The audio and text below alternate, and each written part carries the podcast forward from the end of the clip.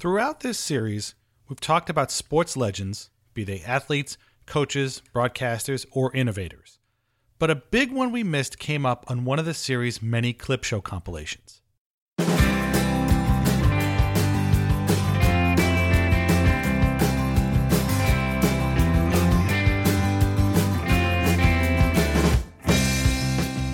Marcus Allen. Mike Tyson. Extra innings. The tight end decoys, so it looks like we're running a draw play. Magic Johnson. Bobby Holt. Tampa Bay Bucks. And they're off! The pig takes the lead. The chicken.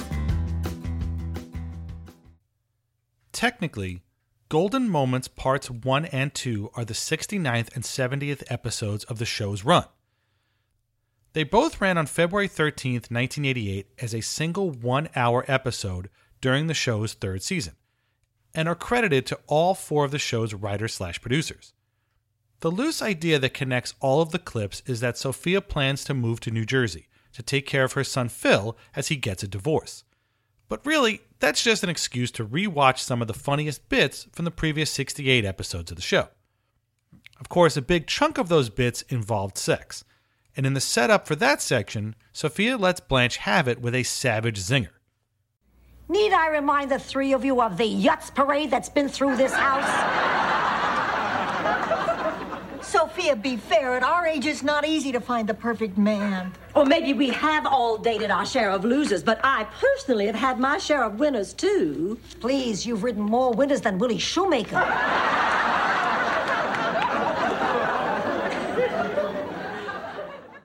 William Lee Shoemaker was commonly known as Willie by the public, but preferred Bill or just Shoe. Although he passed away in 2003, Shoemaker remains perhaps the most famous jockey of all time. And like a lot of legends, he has a life and a history that few, if any, will ever be able to top. When he was born in Texas in 1931, Shoemaker was premature, and by some reports was kept alive by his grandmother, who put him in a shoebox and kept him warm using the family stove. He would always have a slight frame, but it never prevented him from participating in sports, including wrestling and boxing, where he won a Golden Gloves championship. Shoemaker would top out at 4 feet 11 inches and 98 pounds, but with an athletic build, quick hands, and a trust in horses, all of which would serve him incredibly well for more than four decades in the saddle. After his parents' separation, Shoemaker went to live with his grandparents on a cattle ranch and then with his father in California. As a teenager, he worked at ranches and was riding professionally by the time he was 17. He went on to ride over 40,000 races, winning over 8,800 of them. For almost 30 years, Shoemaker was the winningest jockey on record. Now only Laffit Pincay Jr. and record holder Russell Baze have won more. Shoemaker led the country in money won for a jockey in 10 different years. He led all jockeys in the country in wins five times. The track at Santa Anita, California would be considered his home, and he would ride over 2,500 winners there. Twice, Shoemaker won six races in a single day, once at the age of 21 and again at the age of 38. He won each Triple Crown race multiple times, but never all three in a single season to capture the big prize. Of all the horses he raced, Shoemaker said his favorite was Swaps, the mount he won the Kentucky Derby with in 1955. Shoemaker called Swaps the first great horse he ever rode. Spectacular Bid, Gallant Man, Ferdinand, and Damascus were other decorated horses ridden by Shoemaker. By 1958, Shoemaker was already a member of the National Museum of Racing and Hall of Fame. By the 1970s, he was so famous that Andy Warhol produced a series of portraits of him. In 1990, after over 40 years of wins and races, the fiery and outspoken Shoemaker embarked on a worldwide farewell tour that rubbed some in the horse racing world the wrong way. They claimed he did it for ego and greed and could have bowed out more gracefully. About two years after his retirement, Shoemaker was involved in a terrible car accident in California after he had been drinking with a friend. His spinal cord was severed, and he would be confined to a wheelchair for the rest of his life. But that didn't keep him off the track. He instead became a trainer and earned another 3 million or so dollars guiding horses to wins from that position. He also authored three novels starring a jockey who became a detective. In October of 2003, Bill Shoemaker died at the age of 72. Horse racing is a sporting world unto itself, but his name, whether you call him Bill, Willie, or just Shoe, transcended that strange realm and into the popular consciousness. Of all those staggering numbers he achieved, that might be the most incredible single feat he ever accomplished. Another early topic of ours was golf, which we first talked about in episode 5. In The Engagement, the Golden Girls pilot episode, Blanche is devastated to learn that the man she was hastily engaged to is a bigamist. When she sequesters herself in her room, Rose and Dorothy try every tactic they can think of to get her out. Tell me, how is Blanche? She didn't go to work again today. Oh. It's been three weeks and she just sits in her room. The museum's gonna fire her. Well, we've tried everything golf, the movies, theater tickets. She wouldn't even budge for Julio Iglesias. It's a shame that Sophia hadn't met Julio Iglesias at this point in the show yet. She could have had him pop over to the house and say hello to Blanche personally. We are going to talk about that first episode a lot more in our next installment, so just sit tight until then. In Rose, Portrait of a Woman, a late final season episode written by former production assistant and script supervisor Robert Spina, Rose starts out the story wrapping a golf club to give to Miles for his birthday.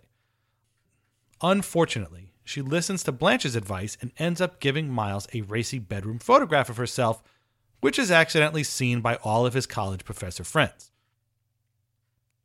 Meanwhile, Dorothy runs into Randy Becker, an old student of hers who went from near high school dropout to successful video game entrepreneur. He offers her a job as a trainer to motivate his employees. But on her first day, Dorothy finds out that motivation isn't on their minds. You're not really gonna teach, are you? Well, that is the idea. Look, listen, lady, we're here because we know how to do our jobs. That's why they gave us a free week in Miami. I mean, usually we come to a seminar like this and you check off our names and we go play some golf. You're happy, we're happy. Okay, Harry, I've just checked off your name. You're free to go. And if anybody else would care to go, feel free to. However, if you'd like to learn something, then I strongly suggest that you stay.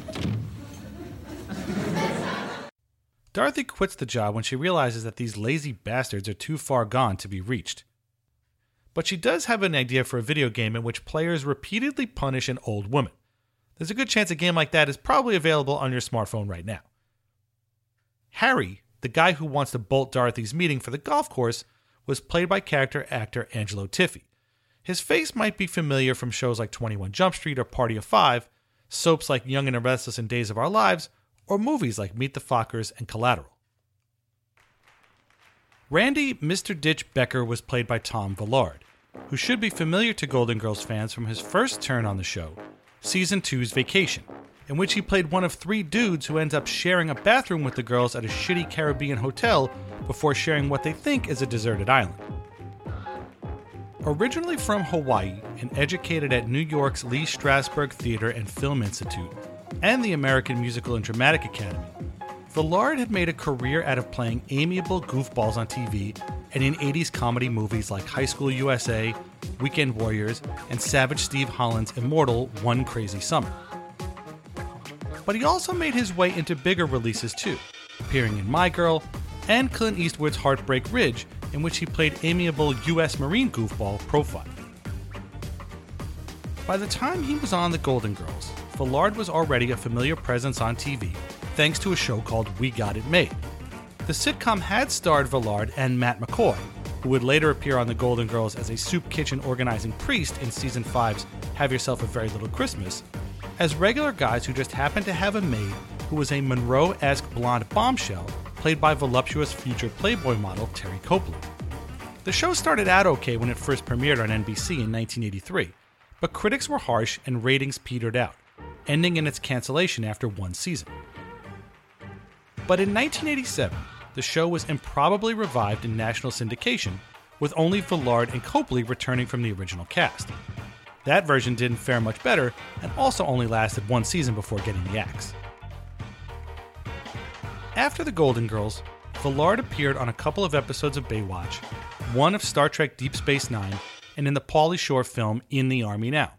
He also continued to do stage plays and was also a frequent guest on game shows like Super Password, Body Language, and both the $10,000 and $25,000 pyramids. In 1992, the openly gay Villard was diagnosed with AIDS. Two years later, he went on Entertainment Tonight to publicly announce his condition. While he experienced some professional struggles after his diagnosis, his appearance on ET led to supporters expressing their admiration for his courageous announcement. But in November of 1994, Tom Villard died of AIDS related pneumonia. He was 40 years old. In his memory, his partner started the Tom Villard Foundation to provide supplies and services to AIDS sufferers in the Silver Lake community of California. The foundation is no longer running. In terms of screen time, Tom Villard wasn't on TV long, but those who saw him and his endearing goofiness will surely never forget him. Ironically, video games are sports themselves now thanks to the rise of esports. Teams playing games like League of Legends, Fortnite, and Overwatch draw huge crowds across the globe, as well as big money sponsors like Patriots owner Robert Kraft, Mets owner Jeff Wilpon, and stars like Shaquille O'Neal and Alex Rodriguez. This July's Overwatch League Grand Finals were broadcast in prime time on ESPN and sold out Brooklyn's Barclays Center, something I'm pretty sure neither the Nets or Islanders were able to do in either of their most recent seasons. It might be a weird thing for older folks and non gamers to understand, but esports is huge and only getting bigger. I hope Randy Becker's Borealis got in on the action early. Another Golden Girls golf reference was in season six's Love for Sale, written by Don Siegel and Jerry Perzigian. Dorothy reluctantly agrees to participate in another bachelorette auction, something I think only happens in TV shows. The other girls have pooled their money together to make sure Dorothy doesn't get bought by the same kind of loser who won her hand the year before. But first, we get to hear Sophia's wild introduction for her daughter. Variety is the watchword for our next bachelorette, Dorothy Zbornak. Come on up, Dorothy. This is perfect. The way the bidding's going, we won't be out more than $20, $30 a piece. If Dorothy's not off winging her way to Molokai to assist Father Damien in his work with the lepers, you can find her hang gliding high above the Florida Keys. Rose, where did you get that? From your mother. Before she and I talked, I wasn't aware of any of it. She's a scratch golfer who, under President Jimmy Carter, served as the United States Senate Majority Whip. And she likes to read. I figured, close with the truth. It'll kind of anchor the rest. I want to thank you all for holding this event on a night when my hang glider is in the shop and uh, Congress is in recess and the lepers are on Geraldo. Unfortunately, no one planned on Stan Zbornak outbidding them for his ex wife, which creates a problem Dorothy has to deal with for the rest of the episode. Forgetting about all the rest of that stuff, what does it mean to be a scratch golfer exactly? First, let's talk about another common golf term the handicap. If you have a handicap, its number equals the strokes over par you normally shoot on an average 18 hole round. A player with a handicap simply adds that number to their score after the round is done. That way, bad golfers and good golfers can play around together and keep their scores on a more even playing field. Being a scratch golfer basically means you can play a USGA course with a zero handicap. That means driving off the tee to about 250 yards for men and 210 yards for women, and reaching 400 yard holes in two strokes. Can Dorothy do that? You have to win her at a bachelorette auction to find out. We've done a couple of episodes about Olympic sports, and I missed a big mention from Rose's Big Adventure, a late season 3 episode written by Jeff Abugov. The titular adventure involves Rose convincing her risk averse boyfriend Al to buy a boat and sail around the world, which he quickly regrets. Meanwhile, the girls have contracted an old Sicilian craftsman named Vincenzo, played by old Italian actor Vito Scotti, to convert their garage into a spare bedroom. Instead, Vincenzo succeeds in transforming their garage into a garage. Sophia simply explains that mistakes like this are a time honored Italian tradition. How did this happen? Vincenzo, no garage, ma una stanza da letto. Stanza da letto? Sofia, tu mi hai detto dammi un garage di prima classe, ti ho dato un garage di prima classe. Eh, It was a slight misunderstanding. You see, in Sicily, every region has its own dialect. Actually, every town has its own dialect. Actually, every household has its own dialect. this also explains why the Italian army is as effective as the Jamaican bobsled team. Rose's Big Adventure was the only Golden Girls script for writer Jeff Abugov, who would also pen episodes for and act as a producer on some other high profile shows like Roseanne, Grace Under Fire, and Two and a Half Men.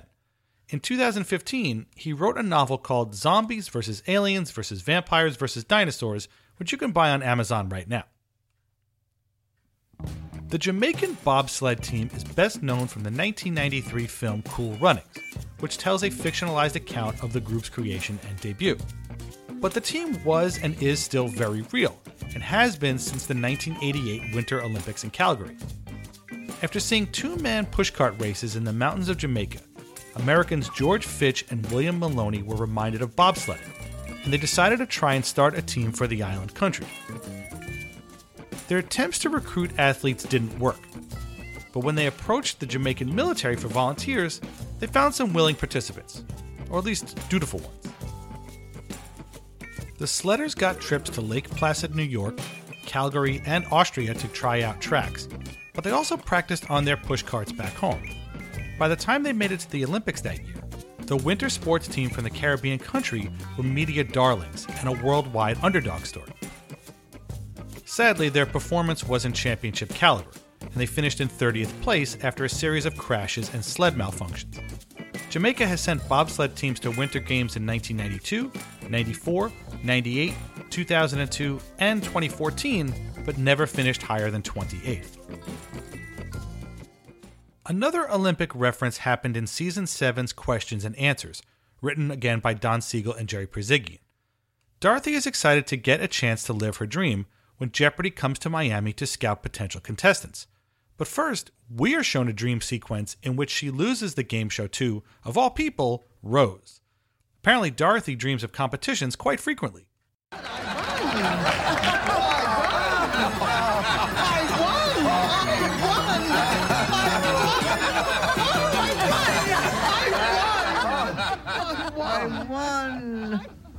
I won. I won. She must be having the shot put dream again. We talked about questions and answers back in episode 8, but we haven't yet talked about the shot put, which is one of the oldest Olympic sports. The idea of throwing rocks for competition goes back to the days of Homer, and the Scots of the first century were known to have weight hurling events.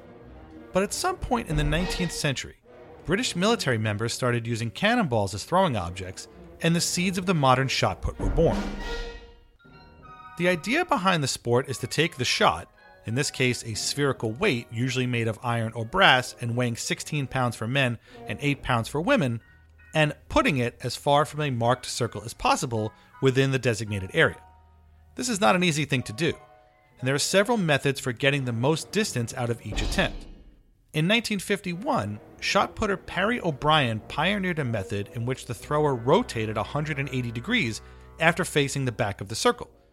In 1956, he broke a record by completing a throw of 62 and a half feet, and his glide style became the go to method for most competitors. Later, a full spin technique was popularized by Russian shot putter Alexander Baryshnikov, and that's been the norm since the 70s. In either case, the shot must remain under the putter's neck for the entire motion and released above the height of the thrower's shoulders in each of their six throws in order to count. Shot put was first added to the Olympics way back in 1896 and has continued to be a staple there and in track and field competitions around the world. The women's shot put was added to the Olympics in 1948. Randy Barnes holds world records for both indoor and outdoor shot putting, completing a 75 foot 10 inch outdoor throw in 1990, a year after having a 74 foot 4 inch indoor throw. Valerie Adams of New Zealand became the first person to win four consecutive world titles in the shot put back in 2013. Marathon running was covered across two episodes in our second season, but this sneeze and you'll miss it reference was left off. In The Flu, which is sometimes called The Flu Attack, a first season episode written by James Berg and Stan Zimmerman, the girls all get cripplingly sick before attending the ironically named Friends of Good Health Awards banquet. Fevers and tensions run high as the cooped up girls get on each other's nerves. Once they decide they're too ill to go to the awards show, though, things begin to calm down a bit.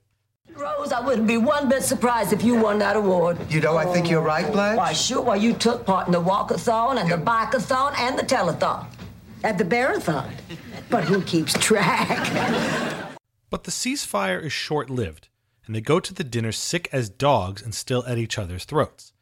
In the end, Sophia wins the Friends of Good Health Best Friend of the Year award and reminds the girls how lucky they are to all have each other in sickness and in health. There's a funny Easter egg in this episode, too, as Blanche tries to force Rose and Dorothy to watch Another World. Rue McClanahan had a recurring role on the long running soap opera in the early 60s, playing a love crazed nanny. We've covered football a few times, and one of our between season minisodes even covered the history of sports in Florida. The state's first professional team were the AFL's Dolphins, and Blanche Devereaux is intimately familiar with the ins and outs of the franchise. In season two's Whose Face Is This Anyway, written by Winifred Hervey, Blanche is determined to get plastic surgery to look better, like her old sorority sisters that all looked fabulous at their recent reunion. So she sees a doctor who can give her exactly what she wants. It just so happens that breasts are my specialty. You have that in common with a linebacker I know on the Miami Dolphins. Blanche ends up not having the surgery when she lands a date with the doctor she was there to see. That solution makes her feel better and is way cheaper than plastic surgery.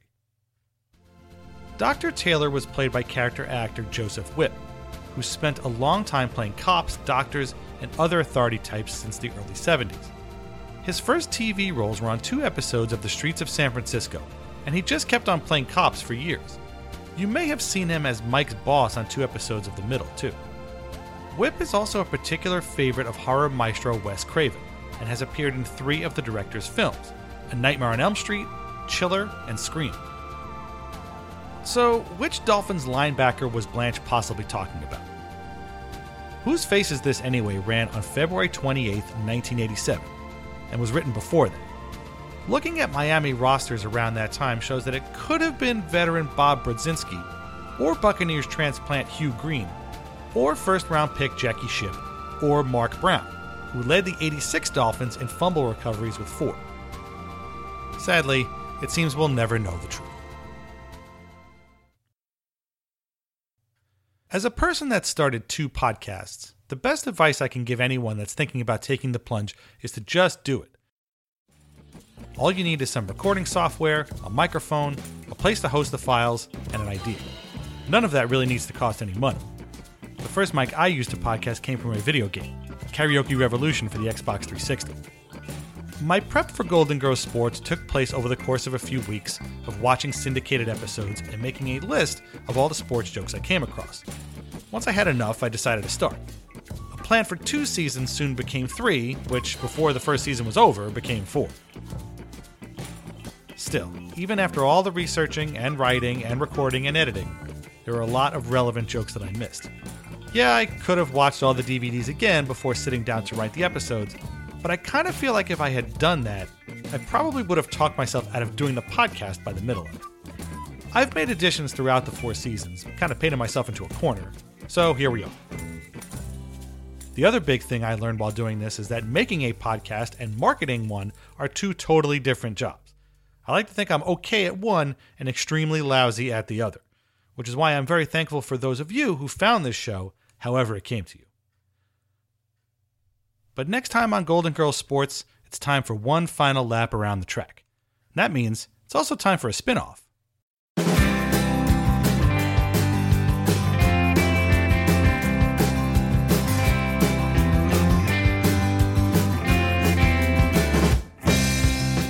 Golden Girls Sports is written, produced, and narrated by Dan Saracini.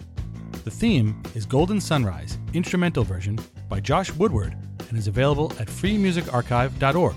Visit goldengirlsportspodcast.com for show notes and references, and follow us on Twitter at Golden Girls SP. Thanks for listening.